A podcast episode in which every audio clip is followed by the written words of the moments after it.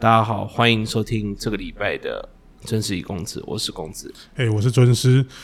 哎、那我们这个哎、这一次第一个要讨论的新闻哦，是一个跟中文游戏有关的。哎、《真女神转身三》这篇游戏，我不知道大家有没有听过？它最近要出所谓的 HD remaster，就是旧游戏翻新到新主机上，提升画质，重新出版。那它这个游戏在重新出版的时候呢，它中文版里面有一个问题，就是它原本是采用，就是它游戏之前在原本在 PS Two 上面出的时候，它就有出过一个加强版。阿加强版里面新增了一些内容啊，就是主要是他们当时第一原本是跟卡普空借用了他们游戏的招牌人物，就是恶魔猎人的但丁进游戏里面，然后多新增了一个迷宫，就是阿马拉神界。那这个阿马拉神界的相关剧情就是但丁当主角。那后来他们这个加强版当时叫狂热版，它狂热版后来有再一次重出，但是因为你是跟其他公司借角色的话，你要版权费嘛，所以他们就把但丁替换成自己公司的另外一个角色，是叫做隔夜雷道。它是一个设定在日本大正时代的外传。那这个角色呢，有非常深厚的所谓的军国主义色彩。那这一次在 HD 叫就 HD 重出的时候呢，当然就是因为不可能直接跟就是跟刚刚讲的一样嘛，你借用其他公司角色有版权费，那当然就是放隔夜雷道这个角色，用以这个版本来作为基础。问题是呢，玩家发现他们中文版的官网上面出现了一行字，诶、就是繁体中文版不会有隔夜雷道和夜斗这两个角色登场。诶、意思就是说中文版基本上是个阉割版，它里面的会有两个日文版。然后英文版目前还不确定，但是因为从 PV 上看起来是没有砍内容的，所以英文版应该也有。也就是中文版不会有这两个角色，但是日文版跟英文版就会有。那后来有一些玩家去查了之后，发现除了中文版之外，韩文版也是一样，不会有这两个角色。那因为这样子，所以当然玩家的第一个反应就是说，是不是因为中国人跟韩国人又有意见？那还是说，因为亚特拉斯现在是 Sega 底下的品牌，是不是？那是不是 Sega 害怕这两个公司、这两个国家的人有意见，事先自我规制，把这两个角色先删掉？那在这个礼拜，他因放了一个新消息，就是说玩家还是可以用得到但丁，但是但丁要花钱买 DLC，你就可以把里面的隔夜雷道的角色又重新换回但丁。然后呢，但因为中文版和韩文版它本来就没有隔夜雷道啊，那玩家就发现中文版的解说变成是，只要付费买了这个 DLC 就可以使用但丁，然后新增阿马拉申界这个迷宫，意思就是说。日文版跟英文版原本就有的一些迷宫，就是刚才有讲了嘛，因为阿马拉申界这个新增迷宫就是以这个新增的角色当做主角来演的。那你中文版的组成是没有但丁也没有雷道，代表阿马拉神界你没有主没有主角，那可能就是因为这样子，所以 Sega 在拿掉雷道的时候，就顺便把阿马拉神界这些新增的内容也直接锁掉了。变成中文版的玩家，你在买了主城市之后，还要再先买 DLC 但丁的 DLC，才可以玩到阿马拉神界这个日文版跟英文版主城市里面就有的迷宫。那当然，接下来的反应就可想而知啊，底下当然是很多人觉得很不满，因为这个很严重。问题是，他不止把角色拿掉。除了这个角色之外，它还有一个本来主城市里面就有的迷宫，一整个迷宫，还有一些新，应该还有一些新增的怪物是迷那个迷宫里面才会有的，等于是这些内容也通通在主城市里面就没有，但是日文版跟英文版就有。那两相比较之下，很明显，我们中文版玩家玩的就是阉割版嘛。那玩家对于这种东西是很敏感的。虽然说我们不能说花的都是一样的钱，因为各个地区版本的价钱是稍微有一点不一样的。但但是你的我的主城市很明显跟别人的主城市比起来就是少了一块，那当然反应就很激烈啊。最后呃，台湾 Sega 应该说是亚洲 Sega 这边在 Facebook 上面有回应了一个玩家，但是是用私讯，我不知道他们不公开的啊，他是用私讯，他不过他这个私讯也很废话，他就讲说，繁体中文版基于社会观感上的考量，决定删除日文版中会登场的雷刀和夜斗这两个角色。那整体来说，新闻的部分大概就是这样子啊，后面都是一些玩家的反应啊，因为这个真的是对玩家来讲，真的是。很不能原谅的一件事情。我有个问题，这个我记得应该不是第一次 Sega 把大正时代，呃，甚至是隔夜雷道这个角色去除了。我记得在 P 五的时候，好像也做过类似的事情。P 五的那个时候，他们是有一些 DLC 服装，对，它有一些 DLC 服装包，就是你可以帮里面角色换上 Sega 或是其那个亚特拉斯其他游戏的角色服装。那日文版有隔夜雷道的服装包，但是中文版。这个服装包就不见了，应该说它本来就没有上架。那因为它本来就是 DLC，所以你没有没有阉割的问题，所以当时的问题就没有那么大的反应。那台湾这边有正是对大正时代的角色提出抗议吧？甚至我有个问题啦，啊，大正时代角色本身应该就算是中国或韩国也没有正式提出抗议过吧？正式提出抗议要到多正式，我是不太确定。就是那些团体。提出对游戏公司，如果要到人民团体这个层级才叫真实化，其理论上是没有。但是其实韩国有不少玩家，我不确定这人算不算玩家了？就是韩国会网络上有不少族群，其实他们对“大正”这两个字的确是很敏感，没有错。呃，比如说啦，比如说偶像大师，他的手机游戏就出现过一次，应该说两次，因为他偶像大家知道，偶像大师的手机游戏有很多款，那他们。通大概每一款其实都有出过所谓大正风的服装，那就有两次，就有两次是因为里面大正风的服装，然后加上他们用了一个字叫做大正浪漫，台式浪漫，这个字在日本是很常见的形容词，因为大正对日本人来讲其实也是一个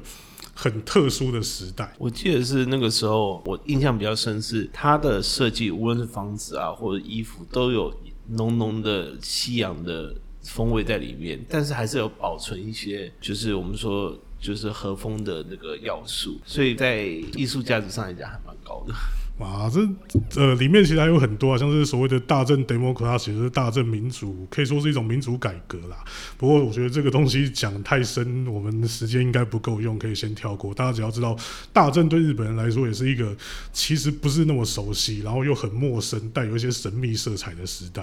所以他们大政罗曼这个词啊，其实是日本人也很常用。那但是在韩国人眼中看起来，应该说，我刚才讲的那些韩国人眼中看起来，就会觉得说，这个是在美化军国主义、殖民统治，是不能接受的，所以就会抗议。呃，不过当时就是我刚讲，就是偶像大师手机游戏的这两个活动，基本上是没有被影响的。虽然他们抗议的很多，还不止在韩国网络上面，还会跑到日本网络跟日本官方，在日本官方推特账号底下面喊打喊杀的。不过邦纳姆。基本上没有理他们，但是 Sega 这一次的中文版主要的因大家就主要认为就是因为要跟韩国人妥协嘛。一个理由是因为韩文跟中文版它基本上是绑在一起的，这个后面有一些理由其实很难有点难解释。反正那个就是主机游戏分区的关系，所以韩文跟中文版它是绑在一起的，它很难做区很难做切割。然后第二个，我想 Sega 大概也觉得说。搞不好哪天中国人也会也会对这个东西发神经，反正一起割掉也没有差，所以就就这个样子啊。可是我是觉得台湾人其实，我们先不要说感情上能不能接受这种事情，从理性上来讲，我们都很能理解他们为什么要做这样子做这种事情，逻辑上我们是可以理解的。但问题是，你一个公司的商品你在做字数的时候。因为你要做自述，而强迫特定地区的玩家必须要，呃，这应该不不应该说承受损失，应该说是权益受损。我觉得这个是很严重的问题。你如果是你因为某些事情，你必须要自述自我规制，然后造成产品的内容不全的时候，你是不是应该要做一些事情来补贴会被受会受到影响的？比如说我一开始的时候我就觉得说，那他们应该在中文版跟韩文版。里面你但丁 D 本来是做 DLC 的这个但丁，应该要直接免费送给玩家啊！你这样做的话，是不是不在意就是字数这个问题的，这就不会有觉得说自己受损？但是我觉得他们应该不赔偿中文跟韩文玩家最主要问题是因为这一次的卡普空的授权应该是独立授权，所以每卖出一个 copy 就要给卡普空一次。那在账面上要计算，当然是因为用 DLC 去计算比较来的简单吧。那个东西一定有办法解决的、重点就是他们既然要要让你吃亏，又不肯补偿你而已啊。我觉得根本性问题在这边。我是听说啦，就是韩国人对于这件事情的评价是很正面。那那当然我是不知道他们这些正面就是给正面评价的人到底是不是玩家，会不会买游戏。所以我们要就算等发售之后，可能也不一定知道，因为那种不是主要市场国的销售数据，其实是很难看到的。那至少我觉得在台湾这边这篇应该是没什么救了吧。以一个正常的玩家来讲的话，根本不可能考虑买一个阉割版的游戏。其实我觉得有一点是因为《真女神转生》这个游戏，它处在一个知名度很高。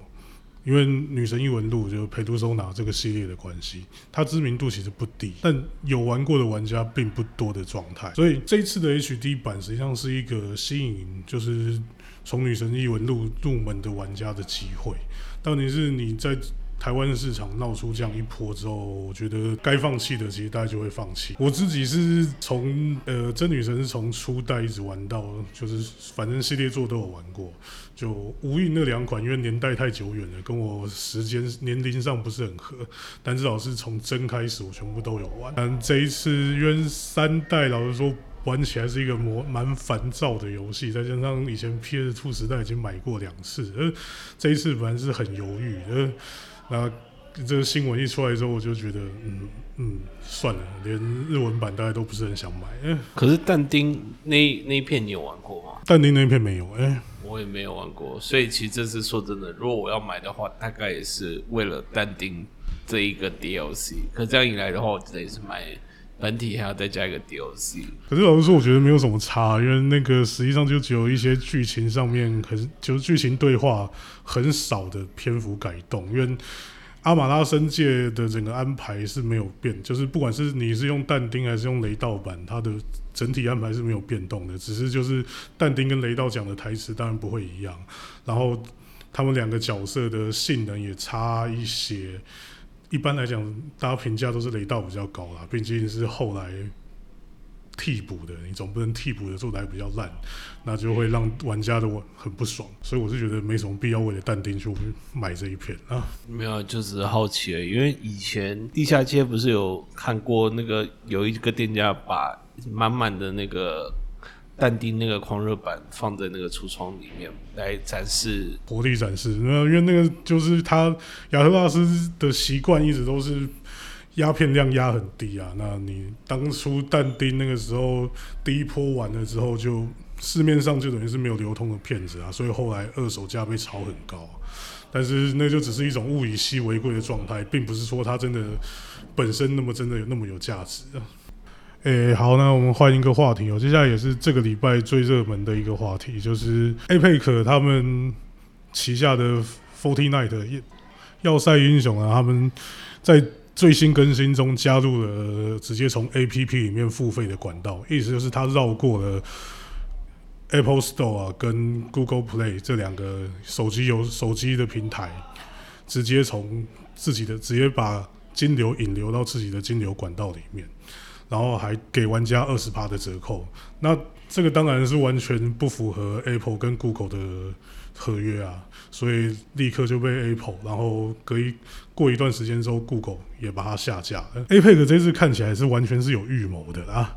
他们在被 Apple 下架之后，马上就推出了一个广告。这个广告呢是模仿当年苹果电脑在一九八四年这个时候的一个广告，就是他们当时要参入个人电脑市场，打破 IBM 的独占市场状况，所以拍了一个广告，模仿一九八四这个名作。呃，稍微讲一下《一九八四》啊，那《一九八四》呢，它是一个反乌托邦系作品的名作哦。那大概如果有接触过这个题材的人，应该都会听都会听过，因为它跟《美丽新世界》并称为反乌托邦题材的两大始祖。那当时苹果就利用 IBM 是市场独占的这个状况，来讽刺说他们就是。个人电脑界的老大哥。那苹果电脑进入个人电脑，就是要打破老大哥的独裁统治。那 Forty Nine 这一次，他们绑用苹果电脑的这一个广告，然后还加了一个标语说：“不要让二零二零变成一九八四。” APEC 除此之外，他们还决定要对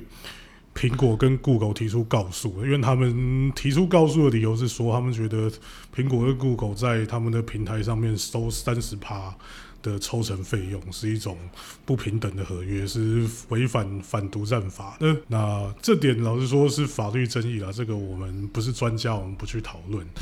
但是我觉得，比如说啦，就是他们放这个刚才讲那个广告影片的。YouTube 那个影片底下的按赞数是二十二万，那不喜欢的数字是五点六万，大概是四分之一左右。这在一般来讲是比例很，就是不喜欢数字比例很高。而且下面比较热络的留言讨论，几乎都是一面倒的在酸 Epic 这个行为。那大部分酸的方向都是啊，一个这么赚钱的企业在那边靠背被收费那么高。那下面甚至有人会说啊。这家企业一直在洗脑啊低年龄层去做这些伪交易、氪金行为，不就是一种洗脑行为？也就是一九八四当时在讲一个内容吗？啊，其实我觉得这点有一个部分是因为 APEC 现在声望本来就很差啦，因为大家如果是电玩电脑游戏的，应该都知道他们自己出了一个就游戏。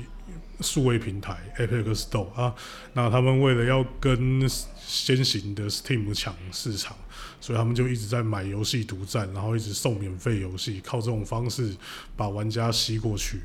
那当然，对于原本就是 Steam 用户的人来讲，他一直去抢独占游戏，让你要等一年半年才能够玩到这些游戏，当然是一件很让人不高兴的事情。那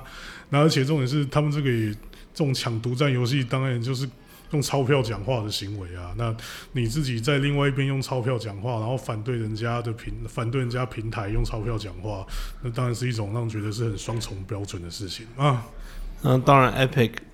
也有一件事情被人家诟病啊，但就是 China Money 这件事情。中国腾讯买了他四十九的股份，那他当然是坚持说他有完全公司的自主权。那我某种程度上我也是蛮相信这一点。那相信归相信，那终究是你赚的钱有一半是要分给中国的话，那对现在很多不爽中国的。玩家来讲，当然就是也是连离奇悲歌。然后我觉得这个是没有办法避免的事情啦。那 APEC 其实老实说，我觉得苹果跟 Google 收三十趴这件事情到底合不合理，是一件我觉得是可以讨论的事情啊。因为真的，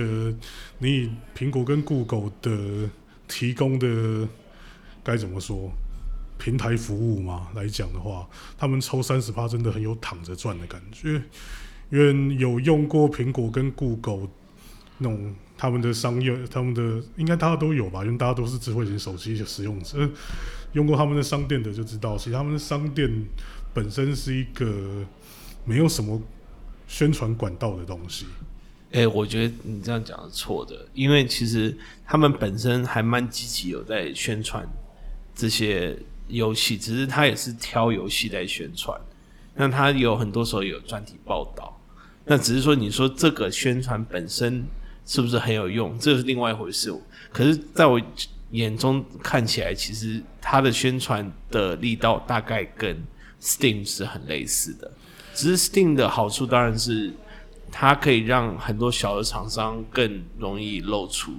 但是苹果的机制来讲，其实是相对不容易。嗯，其实这个就是个很大的问题啊。像之前任天堂的 eShop 也有人在争，就是他们是不是应该想要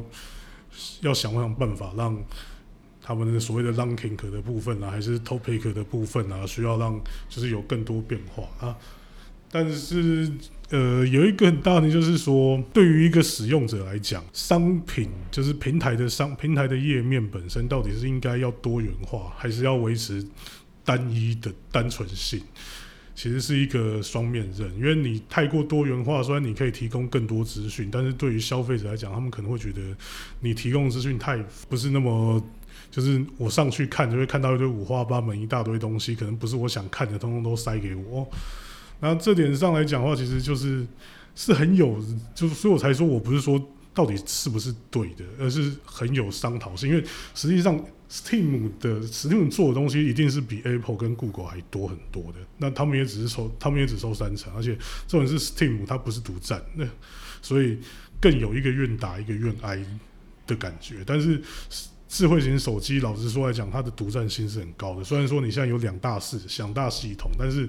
你有办法不在这两大系统上面做生意吗？哎，可是我要纠正一点哦。第一个是 Apple 本身的确是独占的，如果是你是用 Apple 手机的话，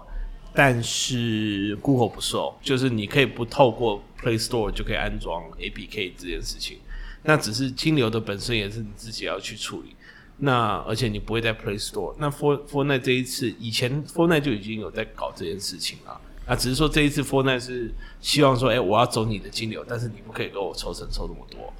那这一件事情当然也就是被人家就是独烂的这一点，因为其实 Fortnite 也不是第一次在讲这件事情。没有没有没有，他他是他就是要独立金流，他的金流就是直接在他的 A P 影 A P 影影 A P P 里面，就是做直接做在他的软体里面，他他在他的软体里面就可以直接刷卡，然后买他的点，他就是完全不经过手机的金流平台。他现在要的是我的城市本身还是要放在你的 Store 上，因为 Store 是。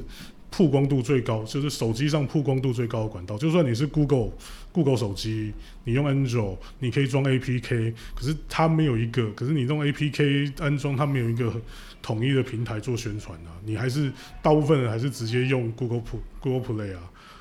那可是你这样讲不是很矛盾吗？所以你你也承认一点，就是其实大部分的手机的 App 还是要经过 Store，啊，因为 Store 就是经过 Store 才有能见度啊。也才有这个就是更新的便利度这些的，那这些不就是一个嗯，就是 store 提供的服务嘛？对厂商，那你说三层高或低，我觉得这个东西是一个愿打愿挨嘛。啊，你不愿意的话，你就得付出。我是说，特别是针对 Google 这一部分啊，因为你不愿意的话，你还是有另外一个管道，而不像 Apple 是完全没有这个管道。你这样子讲是没错，但是我是就是说，因为它本身的就是 store 本身的。独占性太高，嗯，就算是在 Google 一样，因为消费者就是习惯直接连上你内建的 Store 上面去用。你要知道，因为这个东西是一个很，其实，在讨论独不独占都是一个很尴尬的事情。因为微软以前在他们的作业程式里面附某些东附上某些作业软体，如果太严重的话，实际上是会被会被告的。这个是有独占性问题的。没有，以前微软那个事情是那个啦。Explorer 啊，那个浏览器的那个部分，那个时候是 IE 嘛，只有付 IE 嘛，然后就是被判，就是好像要独立的样子。对啊，所以其实这其实这是就是法律上面有没有问题，可能要实际去打官司才知道。但是我这是你不能说是完全没有争议的事情啊，就是它的 Google，它 Google Store 就是它预设的预设的软体嘛，预设的城市、预设的平台啊，那你消费者当然会习惯说用你预设的平台啊。当然呢，那可是他们提供的服务，我觉得收取佣金就看你喜不喜欢而已。因为无论你喜不喜欢，这就是游戏市场的这种我们说平台上的优势啊。而且你今天要卖给小卖店，你还是得付出一笔钱啊。那所以相当程度来讲的话，你也只是把这个成本转嫁。只是现在 Epic 的问题是他想要赚更多啊，他已经赚很多了，他想赚更多，那他也。利用这个二十趴去打这个我们说的回馈消费者来争取自由这个部分，可是，在舆论上来讲的话，其实我相当程度是看到一面倒的。那当然也有可能是因为 f o r n i t 的玩家本身是低年龄层，那低年龄层本来在社会的发生的音量就不会比这些我们说的相对成熟的玩家来的大声。啊，这点很微妙，因为 Fortnite 的低年龄层玩家有，应该说他成功打把 BR 游戏打进低年龄层玩家，但不是说他真的全部都是小朋友在玩，实际上他的玩家族群是蛮广泛的啊。嗯，可是我觉得今天其实 APEC 有个问，就是如果你要讲回 APEC 的话，他有一个问题就是他做这种事情基本上就是拿。使用者在当筹码，那有意识到这件事情的使用者当然不会太高兴啊。就算他没有反对、没有怨言，他也不会去支持你把自己当筹码啊。这是一个应该说是本人类本性啊。在举起这个为自由奋战的大旗下，还是没有获得足够的道德制高点，应该不容易继续维持抗议的行动了。嗯他们都已经要提出官司了，我觉得应该会持续一段时间吧。也应该这样讲啦。实际上，我觉得他们会这样做的原因，是因为他们前一阵子就是两一一年多前吧，就是因为他们的 f o 因为 PS 四主机上的 Forty Nine 不能够跟其他的主机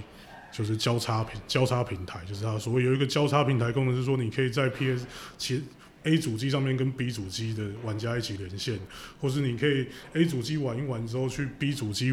玩，就可以直接继承你 A 主，就是你在 A 主机玩的所有的进度，就是用账用网络账号，用他所谓的应该说用他的 APEC 的账号来把做云端存档，然后这个云端存档可以给所有的主机用，但是当时 PS 四是不给玩家这样做，但是应该说他们就因为他们坚持说你在我们 PSN 上面消费的东西不能够流到外面去，那也不能够把其他地在其他地方消费的东西带到我们 PSN。哎，那因为这样子在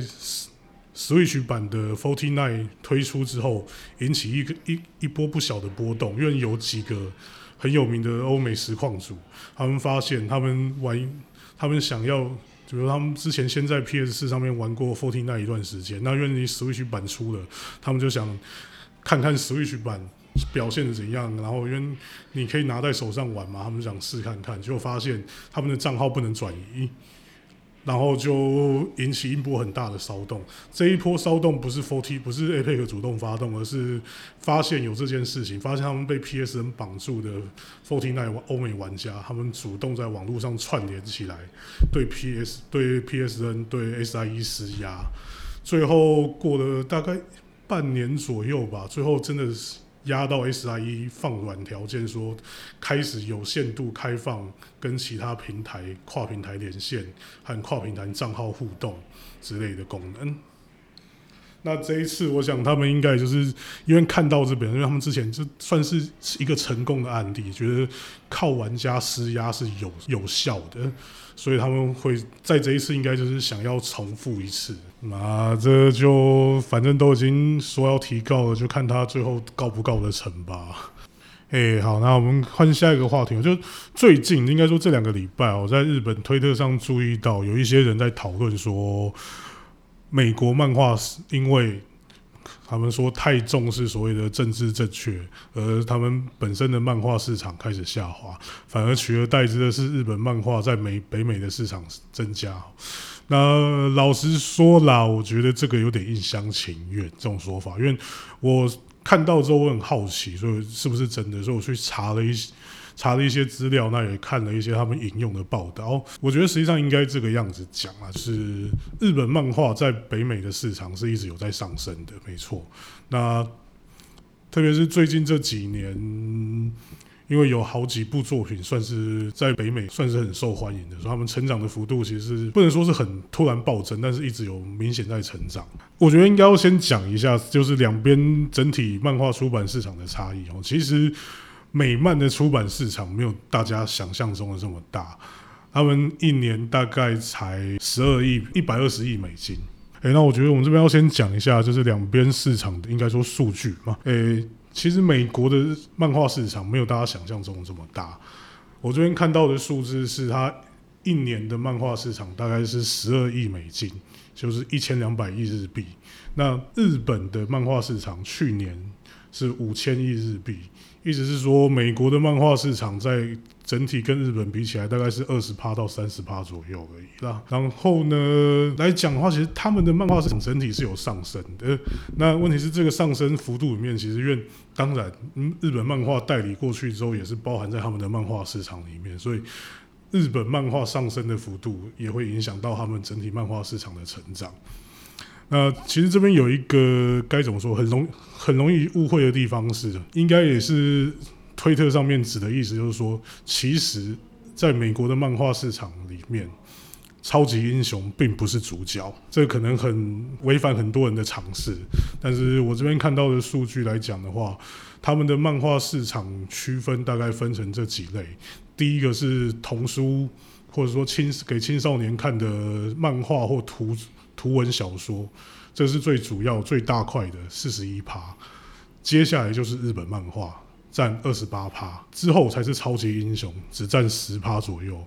那这三个加起来就已经占八十几趴了嘛。那后面二十几趴就是给一些比较杂项的书籍去区分。这一点我还蛮意外的。其实因为台湾很多人在讲美漫的时候，都是在讲超级英雄。不过现在想一想，可能也是因为这一个部分是属于比较狂热粉丝的部分，所以台湾这种声量比较大的，也都是比较发声量比较大，也是这些狂热粉丝这个部分吧。呃，这个可以提到，其实我看到我去找资料的时候，我看到一个就大家在探讨的问题，就是超级英雄漫画的读者群老化很严重。诶，我不知道这样讲。这样讲可能有点政治不正确，但是其实超级英雄漫画主要读者群就是所谓的中年美国，而且大部分是白人，也就是所谓的老白男。那他们为什么现在是只占十趴的市场？是因为他们过去真的曾经有一段时间可能是支算是支配美国漫画市场，但是他们的读者群流动量很低。那就是变成说，因为你没有新客源进来嘛，那你的老客源会不断淡出，所以你会持续的稳，他没有暴减，所以我觉得不是说什么因为太政治正确还是怎样，但是因为你没有新客人进来嘛，所以他们市场会是逐渐降低，是很正常的事情。还有一个很应该算是很糟糕的现象，就是大家都知道，最近美国电影美超级英雄市场、超级英雄题材是市场大宗，几乎可以说是称霸整个电影市场。但是你这些因为电影开始认识超级英雄的人，大部分都不会回流到漫画市场里面，所以变成说，你漫画虽然他们超级英雄在美国好像是一娱乐业的一个主轴，但是他们的漫画却是。一种夕阳产业状态啊，最主要是美国漫画很多东西都是就是连接到以前的这些设定，然后读起来真的很困难，因为你没有看以前的东西，你就很多东西都看不懂。然后虽然说有很多人说，哎，这就是以前那个什么什么梗什么什么，但说真的，那个梗太久了，久到那个门槛太高了，我实在是无法追得过去。那另外一部分就是，我觉得超级英雄的局限大概就是它的题材吧。嗯，第一个你刚刚前面讲到的，就是它很它有连贯性，这是超就是超级英雄漫画的一个特征。它非常注重你作品，就是你这个英雄人物的故事要整个连贯下去。虽然他们会定型所进行所谓的重开机，到底是他们的重开机，老实说也不是完全就把这个世界观全部 reset 掉。他们可能会换一个世界观，没错，但是这个世界观里面还是有很多东西跟以前的世界观有连结。那那大家如果有看美漫的，或是稍微接触点，就知道他们会把就是新旧的世界观弄成很多不同的平行世界。那在这个平行世界面，可能剧情还是互还是同时在进行，还是同时在衍生的。所以对一般读者来讲，真的入门门槛是很高啦。特别是你只看过几部电影的，就想回去看漫画，其实是件很困难的事情。这的确是对于读者入门是一个很有困。该怎么说？你现在叫我回去要从头搞清楚，比如说一个很很有历史的英雄人物，不管是漫威的钢铁人，还是蜘蛛人，还是 DC 的超人、蝙蝠侠，我都必须要花费很大的资源才能够搞懂他的话，那我当然不太会想要去看呐。就算我因为看了电影很喜欢这些角色，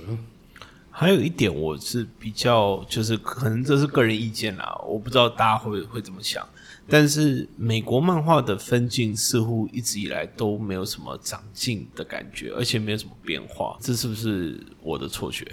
哦，这个有点技术，这个有点技术性的讨论哦。那第一个，我是觉得，因为美国漫画它的文化其实是延续自欧洲漫画，那他们继承了欧洲漫画所谓的艺术性，所以他们的变成他们的构图其实有一种。该怎么说？很固化的感觉啊，这是我自己。当然，这不是什么正统的学说，这是我自己看就是市漫画市场演进的时候得到的感想。就是他们因为强调自己是一种艺术，那他们有一个该怎么说行规吗？也不能说是行规啊，就是它会有一个很固化的感觉存在。就是你想挑战的话，会需要花费的成本，或者是说它的困难度，可能会比日本那边要高上很多。那日本的漫画就完全就是大众艺术，它没有什么真正很重要的规定。重点就是大家看起来方不方便、舒不舒适，是不是有没有娱乐性，这个是我我自己的感觉啊。我不能说这是一个真的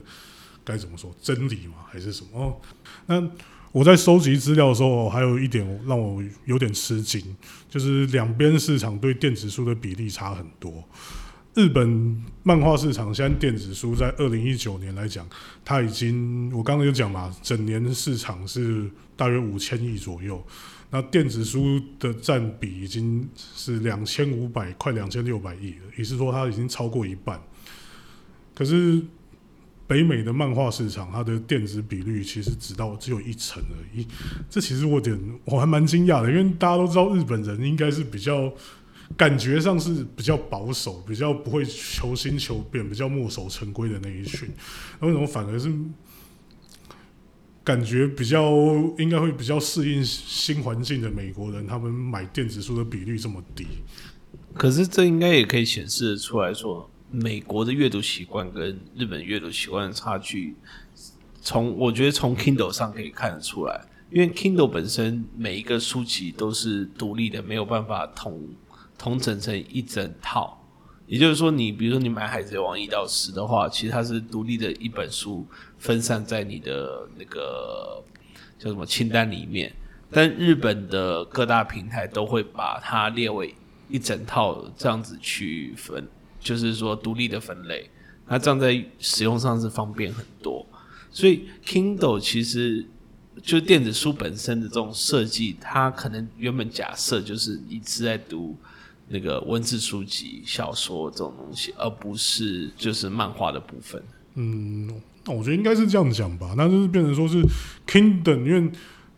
我觉得是有点鸡生蛋，蛋生鸡啊。因为美国电子书漫画买的人少，所以针对美国市场推出的服务，自然就不会有就是考虑到看漫画的方便性啊，对吧？就所以。可是我觉得你也不能这样讲啊，因为有一些你有一些小说也是出的很长啊，就算是科幻小说之类，他们也是有很长的丛书啊。但是，比如说《哈利波特》好了，它整本也有七集啊，你那个七集全部都散在你的书柜里面，其实也不是很方便吧？不知道为什么 Kindle 不做这个功能。我觉得是跟基本使用的当初设计的逻辑有差了。那 Kindle 当初就是容量比较小，所以他们假设你是要看一本书的时候，先下载完，然后看完以后就删掉，然后再下载下一本这样子的逻辑去推。那所以就会跟我们习惯的这种使用的这种逻辑会有相当大的落差。嗯，这样看起来 Kindle 的设计就是说。它不是让你收藏，它就真的是个阅读器。那你看完了一本之后，你它预设就是你看完这一本之后不会再看第二次，所以呢，你就可以不用特别去设计什么书柜之类的东西。但是日本的电子书的服务就比较偏向说，我是让你买回来一整套收藏在你的书柜上。最主要是现在 iPad 啊那些。可以容量比较大这样子。诶，我还有一点就是吼，因为刚才我们有讲到分类的时候，有提到就是最大的那个比例是给儿童青少年看的图文小说跟漫画占四十一趴。但是其实就这点来讲啊，因为可以看得出来，就是你在美国的漫画基本上也就是儿童跟青少年是最主要的课程。那这这里来讲的话，其实日本漫画他们。进去之后抓到的这个课程其实也是很稳定的，比如说七龙珠或是火影之类的，其实都是很稳固的，可以抓到儿童市场，然后同时又能够兼顾到一部分成人市场。而且现在多媒体的这种管道下，像七龙珠本身的动画在美国也是定期有在播放，那火影也有，然后各式各样的动画本身造就。了，现在美国青少年或是青年本身的这种就是喜好偏向日本的呃市场，所以才会造成说美国的这部分是青黄不接。而且蛮有趣的是，美国的漫画本身反而它的电影是很成功，全世界都很成功，但是它没有办法连接到它的出版市场。我觉得这一点上还蛮有趣的，是因为你就代表说，同样是多媒体，但是美国的漫画没有办法。做到一样的效果。诶，这点我好像有一，我不能说这是我很仔细观察过的结果，不过我想到，就是因为像是美国有做多媒体，就是说他从漫画开始，然后改编成动画，或是知名的动画改编改编成漫画的部分，好像都是稍微偏儿童课程的比较多。哦，比如说台湾也很有名的冒险时光之类的，基本上都是打学龄前到低学龄的，好像跟日本漫画变成有一种。算是市场上的区隔，因为你打进欧美市场，应该说北美市场的漫画，基本上其实都是少漫类居多，少年漫画，所以它的是比低学龄课程再高一层的。那你日本的儿童漫画好像不太，好像在北美就没有那么吃得开哦。那种感觉好像是日本漫画应该是吃，应该是刚好抓到他们空缺的那个生态位。对，而且我觉得。如果我要比较日本漫画跟美国漫画最大差别，当然当然就是美国整体漫画是美国的超级英雄漫画，超级英雄漫画本身让自己受限于就是超级英雄这四个字，而日本漫画本身其实没有什么受限于任何一个东西，它的。创作题材跟范围都很广，而且它长时长时的受到市场的挑战。有，那我们刚才讲到的数据，几乎都是二零一九年的，因为二零二零年还没过完嘛。那大家也都知道，二零二零年有疫情的影响，所以在出这种娱乐出版品上面的数字，应该会更更好，更应该说更有进一步的成长。我觉得我们可以带多关心一下这个数字。那今天节目应该差不多就到这边了，谢谢大家收听。啊，我是公子，哎，我是尊师，拜拜。